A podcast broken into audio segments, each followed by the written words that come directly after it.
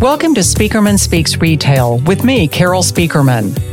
I help companies get credit for the great stuff they already do and land bigger deals in their retail B2B businesses.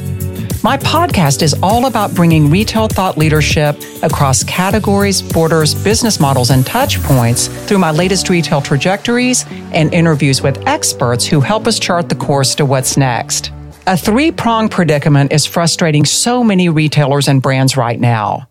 First of all, driving growth in margin making discretionary categories like apparel has become a real struggle. There are lots of reasons for it, but it's a tough nut to crack. Secondly, direct to consumer brands have created a lot of buzz, but it's turning into a buzz kill for some as the limitations and resource realities start to sink in. And even some of the big guys are finding that making e commerce profitable is still a pipe dream. But my guest has proven that the situation on all three fronts is far from hopeless. In fact, you'd have to call her a triple threat. About eight years ago, she and her partner launched a direct to consumer e commerce based business in their apartments, and they did it in a discretionary category that people either aren't used to buying at all or they buy very selectively. The business has been profitable from day one and experienced explosive growth since. Diana Ganz is the co-founder of SuitShop, which specializes in selling affordable suits and tuxedos to a diverse customer base. I'm so excited to have Diana on the show to share insights on how she and her partner have broken through barriers and cracked codes on some of the toughest brand and e-commerce challenges out there. And along the way, they've maintained a passion for customer service and hands on accountability for results. Every time I speak with Diana, I learn something new, and I know that'll be true for everyone listening in today. Hi, Diana. It's so great to have you on the show. Welcome. Thank you, Carol. It's great to be here. What in the world possessed you and your business partner to try to defy all of these odds and crash into all these headwinds? And was there some sort of singular vision that somehow just made it all make sense? Yeah, I mean, what makes two women want to start a menswear company? Kind of crazy. It really boils down to us wanting to solve a really old problem that terrible tuxedo rental experience. I don't have a fashion design background, but I'm very fortunate to have become best friends with somebody in third grade that was going to go on and become a fashion designer or really a technical designer. Jean Foley, she's my BFF and co founder.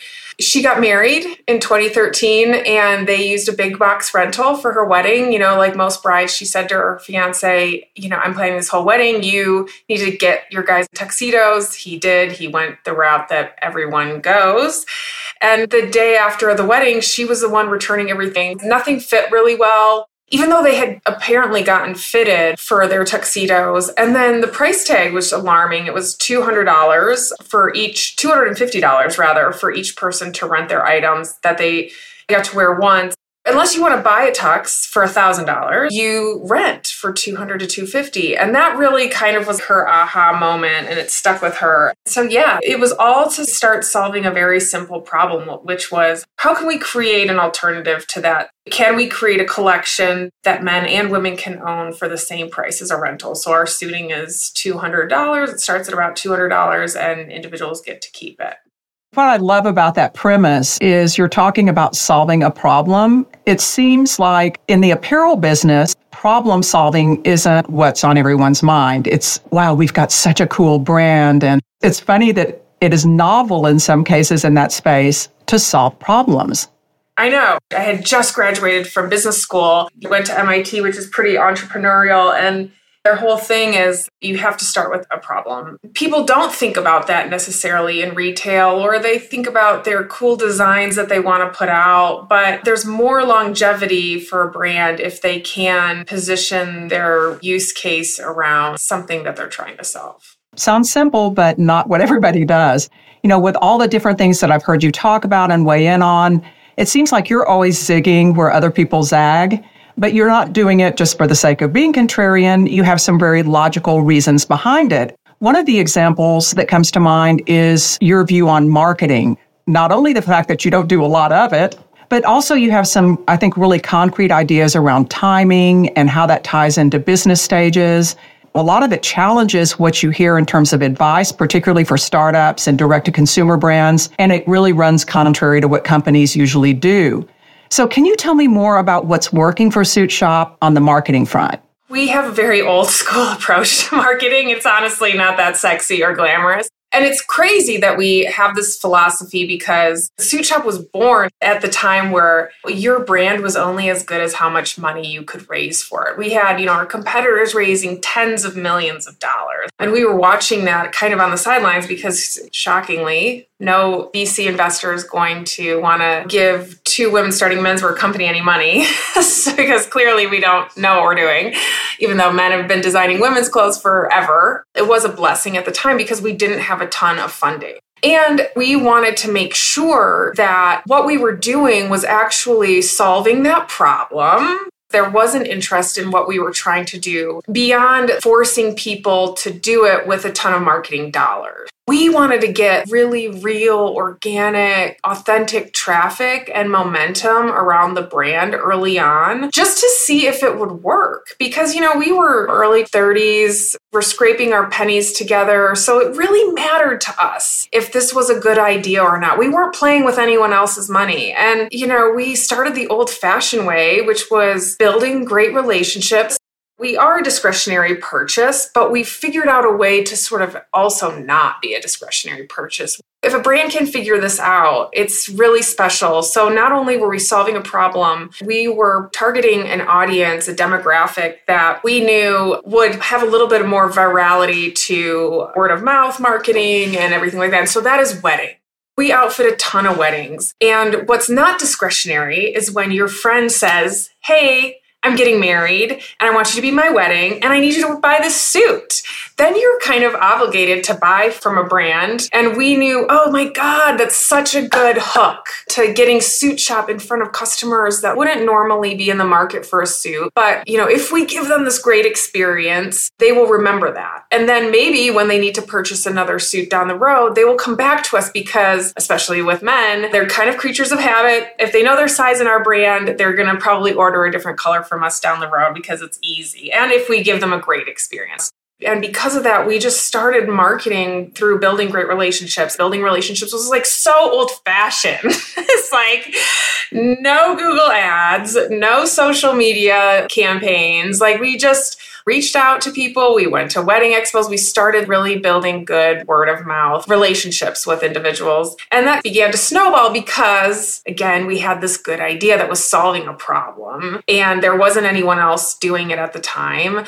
So it kind of really started to snowball. And that is like such a beautiful thing when you can like, you know, you have this like little flame that's going and you can kind of kindle it and get it to become larger without dumping a bunch of paper money and gas on it artificially. And so we didn't probably start spending money in ads until like about three years in and being really more strategic about that. That was also pretty lucrative because, again, we were able to test things out personally. You know, Jean and I, it was really the two of us for the first year of the business. And then we hired people after the first year, but we got to know, you know, what the customers were interested intimately I just worked at the showroom this morning in Denver.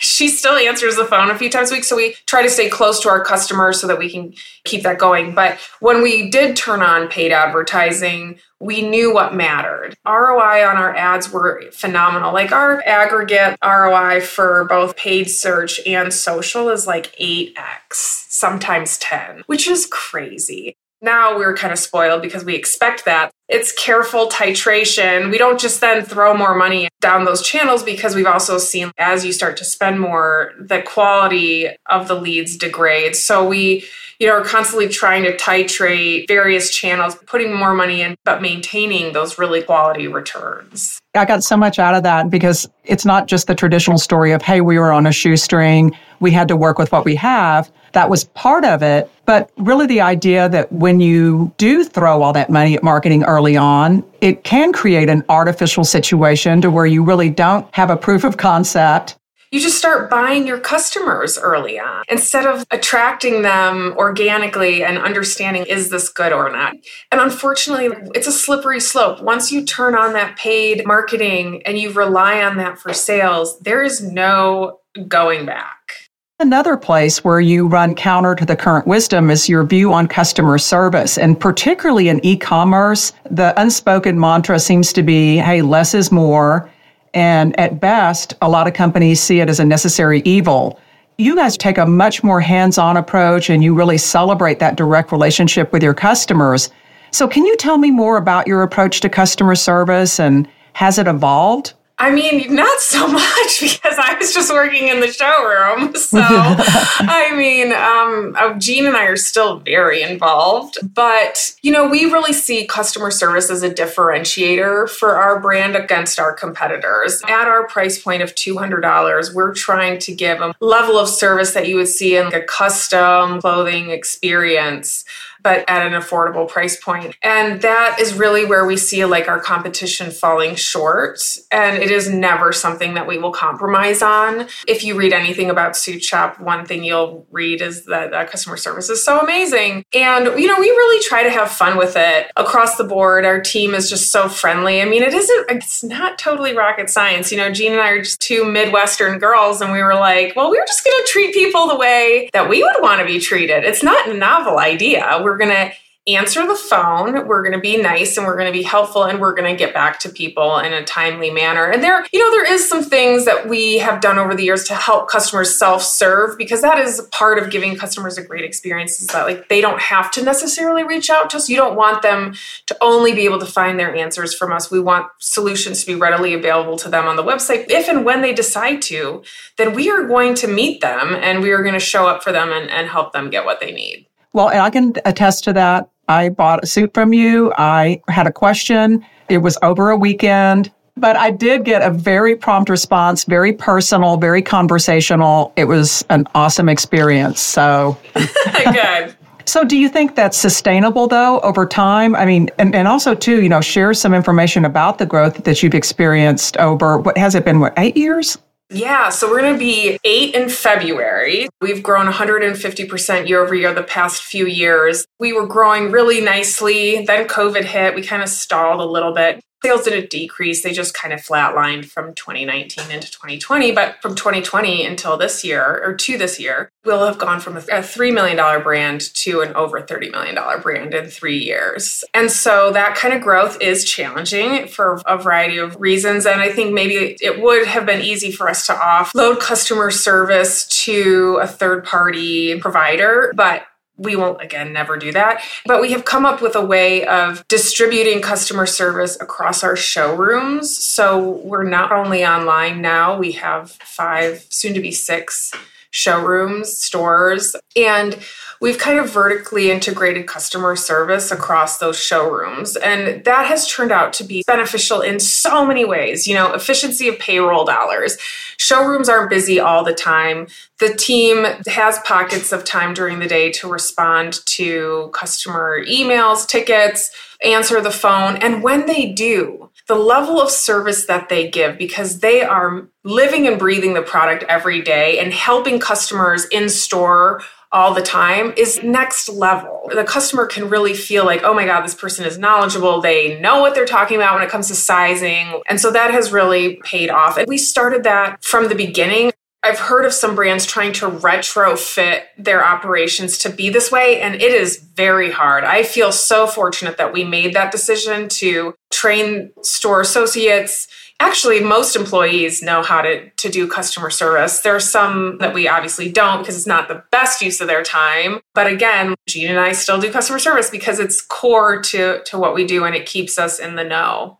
The store-based insights are so helpful to the business overall So, what a great model for you to know that and to empower the store associates to be involved with customer service across all of your platforms. I have to believe that helps with retention too, because, you know, maybe they feel more connected to the business and more connected to the customer. Oh, totally. You know, every showroom has about three to four full time employees, and they're getting to talk every day with people across the entire company. Myself, Jean, you know, even other stores or customer service, and it's just fun. We have a channel that we kind of share customer comments or funny things that happen. and when you're dealing with groomsmen, some wild things can happen. And we celebrate those moments every day, multiple times a day. I think if you get away from customer service on our team, you start to miss it a little bit. we kind of joke, it's like every call is going to be a surprise. What's going to be on the other end? So that has been really important overall, sort of structural choice that we made has paid off big time. Yeah, definitely keeps you on your toes. You and I first met in person at the Total Retail Tech Conference, which was obviously focused on technology. And there were some really big companies there that had bukus of resources. They were talking about massive technology projects and upgrades and all of that. But technology obviously has to be important for you as an e commerce business. It's not optional. So, how are you making decisions about technology investments and where to deploy people versus technology and those trade offs, and especially as you experience all of this growth?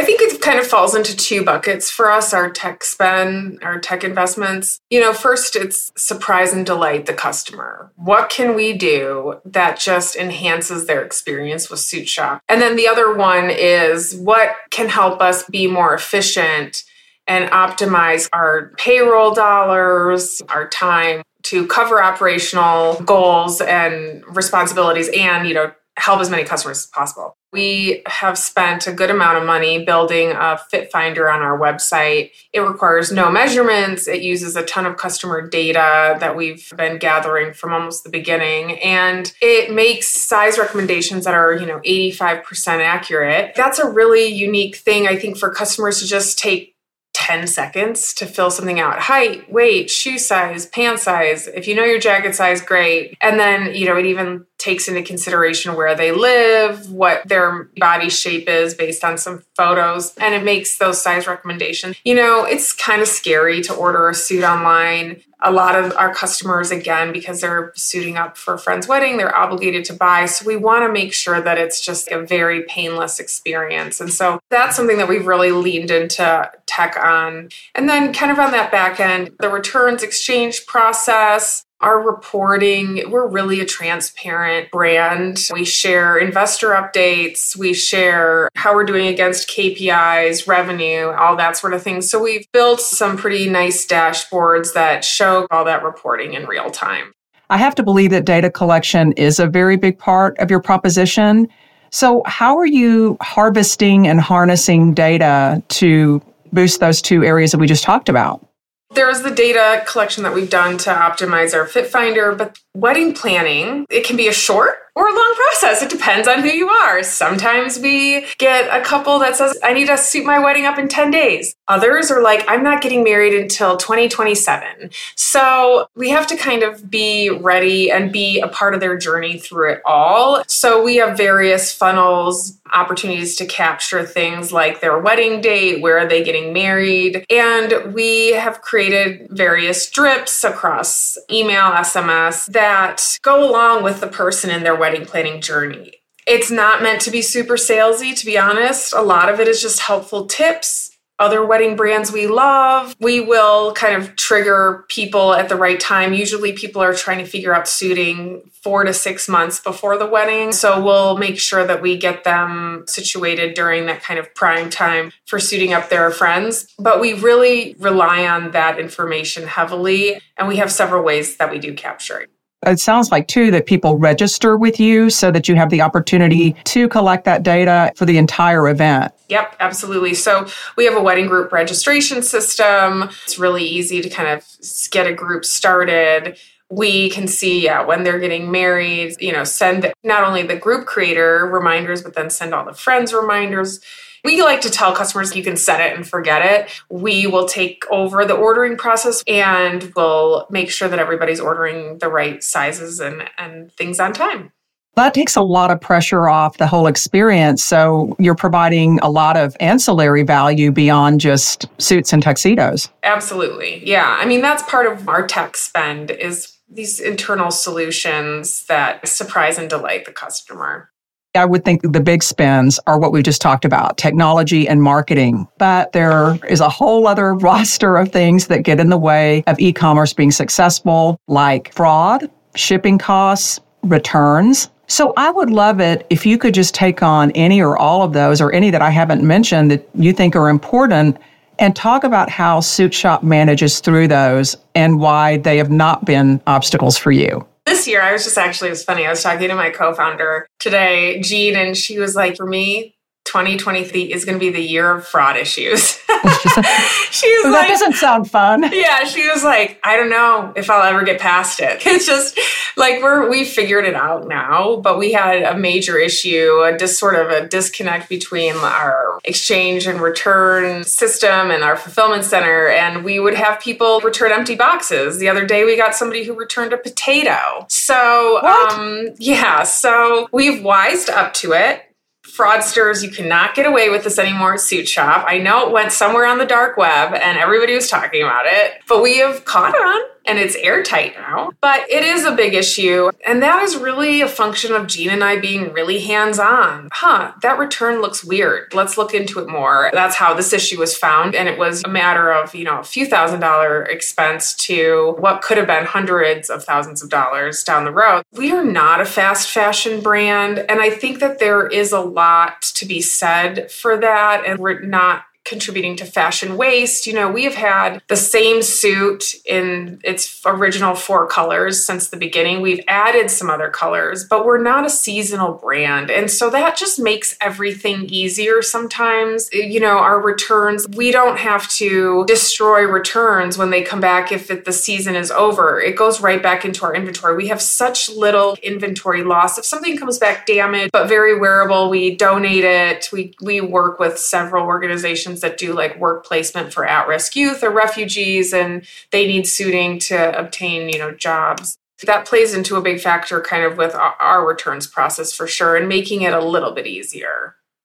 Well, it sounds like that again was maybe part of the original premise is realizing that returns were perhaps not going to be the big problem for you guys with your model that it is for traditional apparel yeah. And Jean had worked for big brands where they were designing out seasonal collections. And, you know, she was building the patterns for the designers two years out. And they were just having to take a guess at what is going to be a popular fashion trend two years from now.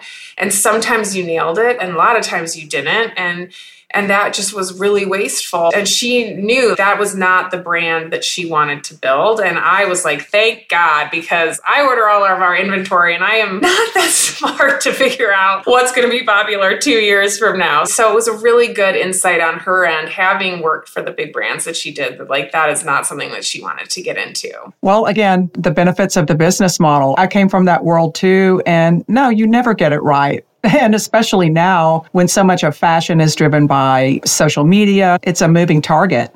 We talked about the stores, and even though I know you have a story about how you sort of stumbled into brick and mortar, but it turned out to be one of those happy accidents because you're talking about how it's really made a difference in the overall business and how you service your customers. Do you have inventory in those stores? Are you actually selling out of them or doing fittings only or yeah, I like to think of our stores as really an extension of our website, our online store. We started the company out of our apartments in New York City. So there was no fitting anyone in person. Although we did do weird things like go to people's office buildings and do like a group fitting. And, you know, we were hustling. So we did do some of that. But really, you know, we wanted people to order online. And it wasn't until we moved the company out of New York and moved to Chicago where we set up our warehouse and customers would just start showing up. And we were in our yoga pants packing orders and look at them like, what are you doing here? You need to go home and place your order online and then we will ship it from here to you. They loved the experience of getting fitted in person. And not everybody is like that. And still 90% of our business is online, which we love. But the showrooms have really become an extension of our website as part of the surprise and delight for the customer too, where they can go in with their friends, they can have a beer, they can get fitted, they can have the experience that women have always had around dress shopping. You know, it makes sense that customers love the showrooms. I would think old habits die hard. I mean, guys are used to going in and renting a tux. So maybe it kind of creates a little bit of a bridge or a hybrid experience. And nobody ever takes it. I mean, unless people need something for that night, which happens all the time, but usually we ship. So they come in, they get fitted, and they receive their items five to seven days later. So, yeah, we don't carry a ton of inventory in the showrooms, which allows us to have really small footprints, affordable leases, make sure that the showrooms are profitable within six to 12 months of opening them. Wow. So, do you have plans to open more or aggressive plans, or are you still going to keep it pretty tight? We're opening Atlanta next month in November. I think we're going to take a bit of a break because we went from three to six. We doubled our showrooms this year, but we definitely have cities that are banging down our door DC, Columbus, Ohio, Dallas, Seattle. So we will end up opening them. It's sort of a bandwidth thing for us. And, you know, where we find a great spot, we'll move on it sort of opportunistic. Yes.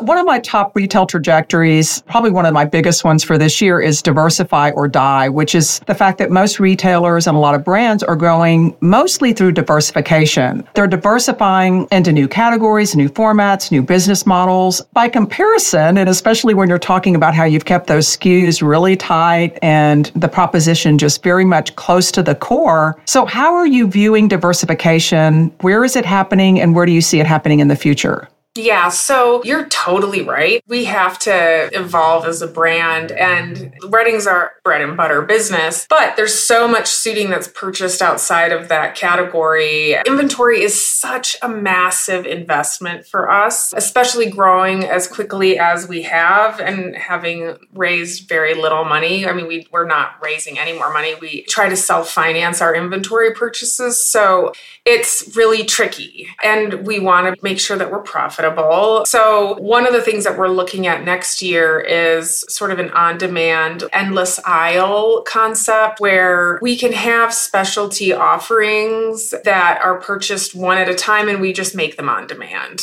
And so they're going to be a little bit more expensive, but it really opens up a huge catalog of options to the customer to allow them to kind of get whatever their heart desires at still an affordable price point, still under what some of our competitors would, uh, more made to measure competitors would offer. Because again, these aren't going to be made to measure, they're still going to be on our base pattern. We're really not going bespoke. no, no, no, no, no, no. That is no. We don't even necessarily want to say we will make it to your measurements, but we will make it off of our pattern and we have so many size options that that's always worked well. So we're excited about that and just continuing our inclusivity in our collections. We're launching a unisex fit in January. So it's kind of a hybrid between our women's and men's. And I know that diversity is part of your business, but is that a big calling card for what you do? When we started, we had no idea that we were going to get the interest from women, non-binary individuals. But it was almost immediately after we launched the and the company at the time was called the Groomsman Suit. So we started the company as the Groomsman Suit because that's what we were trying to do, give groomsmen suits as soon as we launched that, we would have women, other individuals coming up to us saying, I want an alternative to a wedding dress. I want an alternative to, you know, that bridesmaid's dress that they're asking me to wear. I want to match the groom on his side, etc. So it is important to our ethos of who we are as a brand. And so then we rebranded, which was super scary after you've built a brand for four years to rip the name off and maybe cripple its SEO. Who knows? I mean, it didn't, thankfully. But yeah, it is so important important to the brand, but we also are careful to not exploit that. It's kind of crazy that we're the only brand that's doing that right now. There's really not many brands that offer a coordinated collection for men and women, and then a unisex fit is impossible to find. It's important to us to be there for the customer, but it's also something that we just we try not to use as such a salesy factor. What do you think are some of the other things other than what we've talked about that you're doing differently that you think might help direct to consumer brands? The key thing for SuitShop is that I have Jean and Jean has me. And we have talked each other off a ledge so many times. Like, we've never done sales. We don't do Black Friday sales. We don't do Labor Day, Memorial Day. We've never played that game. We don't offer discounts like that. Especially as a brand trying to, you know, scrape market share is hard because that was also something that was happening way back in the days. Well, then you just do a big sale and like you get all your customers and then you hope they're going to want to pay full price, but no, then you've trained them to only want to shop a sale. So that's been one thing that I think has been critical. And we've only been able to stick to that because we have each other. And sometimes I'm like, maybe we should do a sale. And Jean's like, no. And then vice versa. So it's been it's been really good that way. I will say we do have a sale page, but that's only for discontinued items. It's never like any of our full price core suiting or anything like that. So the advice is never have you and your partner want a sale at the same time. Yeah, exactly. there go your margins. I know, exactly. But it's like a, such a slippery slope, you know? And we just didn't want to play that game. Again, we knew the price point that we were offering, the problem we were trying to solve. We knew it was a good deal already. You know, a lot of our competition does buy five, get one free. And so they're always like, what's your deal? And we're like, the deal is that it's, you know, $199. It's on the site. I love the point you made about how your business is kind of semi discretionary mm-hmm. because weddings have a way of creating mandates yes. for people in retail as a whole right now, there is a problem with discretionary sales, and there's all kinds of places you can point fingers. You can turn to consumer data and say it's out of our control, it's inevitable, insurmountable, and so on. But obviously, here again, you've cracked the code on it. So, what do you see as some keys to driving discretionary spending? Do you have any tricks up your sleeve or any advice that you would give to others that are in that business? I mean, honestly, it all comes down to the experience that you give your customer. And when they go to do a repeat purchase or they go to say, like, well, I need to buy this thing, I bought something similar from this brand before and it was an amazing experience, they're just naturally going to go back to you. If they had a less than ideal experience, then they're going to be more inclined to try something new. And we've just really gotten really far kind of with that philosophy. You know, I think we tend to do better in environments where people have to not spend as much. We don't do great when the world shuts down, we've learned. When the world shuts down and nobody's getting married, that's when we don't do well. but we we have we do tend to do well when people are on a bit of a tighter budget. It does push maybe some of the more fringe customers to us. And again, then we just give them a great experience and they realize, oh my God, I don't need to spend $500 on my next suit this was so great. I'm going to just come back here next time. So we just, we really believe in the customer service and customer love that we give, and that will keep customers coming back. Well, and you've seen it come around enough times to know that it's working. Going back to the e commerce conundrum, is there any advice you would give in that realm? I mean, why do you think it is that so many companies, and again, even some of the big guys out there that have massive resources, are struggling with profitability in e commerce? Well, we've talked about the more up and coming brands and the roller coaster that they get on very early on and having a lot of cash to spend in marketing and not really understanding truly what their product market fit is. And so I think that is number one reason for those younger brands that are struggling with profitability that they just have never really been able to figure out sales and growth without healthy or maybe excessive marketing budget. But for those bigger brands, over time it's hard to stay lean you know, the layers that get built in the organization remove the decision makers from the individuals who are dealing with the customers. Like Jean and I never want to be in that position. We always want to kind of hear and be in touch with our customers as much as we can while still juggling all the th- other things that we're doing because it helps us guide this ship accordingly to the things that matter and it keeps you grounded. It's very hard to do. And these bigger brands, uh, you know, hundreds of millions of dollars, they've probably become a little bit disconnected from, you know, what their customers really value. Yeah, and maybe just unwieldy too, because once you build up all those layers, it's really hard to tear them back down. Totally. You know, and I think too, so many of those were built on brick and mortar concepts. I was going to ask that. Is it a profound advantage to be digital forward? I think so, but maybe that will change down the road, and maybe brick and mortar will be the only thing that matters, and then we're going to be at a disservice because maybe we're not doing it as well as the tried and true like OGs of brick and mortar. I mean, it's so hard. I don't envy anyone in that position, any retail leader who is working for a big brand with you know hundreds of stores it is so hard to kind of reverse engineer the concept of serving your customers equally well in store as you do online it's it's really hard i think that sums it up really well very hard to reverse engineer this has been such a great conversation. I'm thrilled that we've covered a lot of ground. That's exactly what I wanted to do. I end every interview with one question, though, and I'll pose it to you, Diana, to answer any way you like. What's next?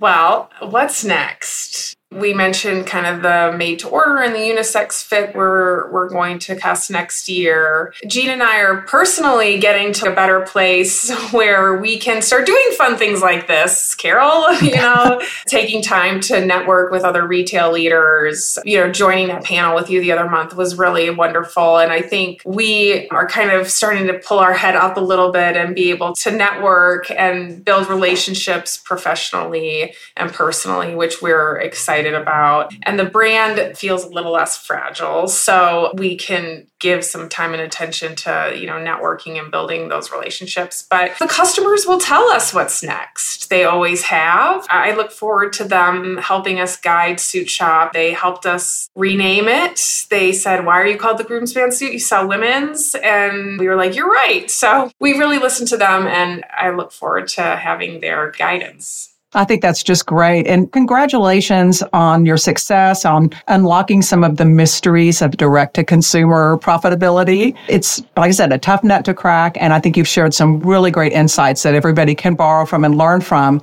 And I think that a bunch of people just ran out of some excuses too, but in the best way possible, in ways that'll help their business.